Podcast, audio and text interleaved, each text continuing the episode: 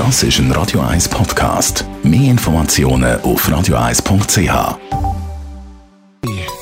Der Konsumententipp auf Radio 1 präsentiert von comparis.ch, einem führenden Schweizer Internetvergleichsdienst. comparis.ch Ferienbuche von Corona definitiv ein schwieriges Thema. Der Bundesrat hat gerade gestern wieder gesagt, man soll doch Ferien diesen Sommer in der Schweiz machen.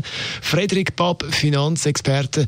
Wenn ich jetzt aber gleich schon meine Italienferien gebucht habe, wie tue ich die Reise am besten annullieren, die Ferienwohnung, das Hotel? Also komme ich da Geld zurück über? Es kommt darauf an, wie man gebucht hat. Hat man eine Pauschalreise über ein Reisebüro gebucht, hat man gute Chancen, die Reise entweder kostenlos umzubuchen oder das Geld wieder zurückzubekommen. Bei individuell gebuchten Reisen ist der Aufwand höher.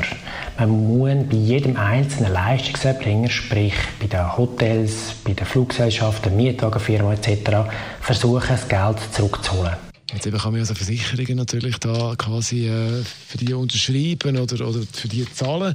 Dann hat man so eine Reiseversicherung, so eine Annulationskostenversicherung. Wann greift denn die?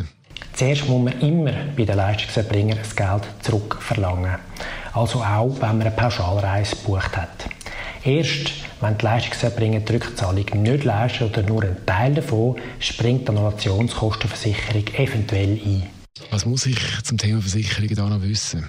Es kommt darauf an, ob beispielsweise behördlich angeordnete Ein- und Ausreisesperren zu den versicherten Ereignissen gehören.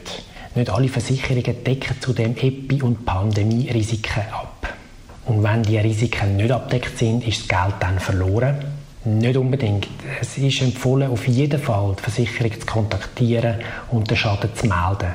Teilweise zeigen sich Versicherungen kulant und zahlen den ganzen Schaden oder einen Teil davon. Der Friedrich Papp ist das Finanzexperte und der Konsumententipp, den kann man natürlich selbstverständlich nochmal nachlesen auf radio1.ch. Aber sind das jetzt mit? Das ist ein Radio 1 Podcast. Mehr Informationen auf radio1.ch.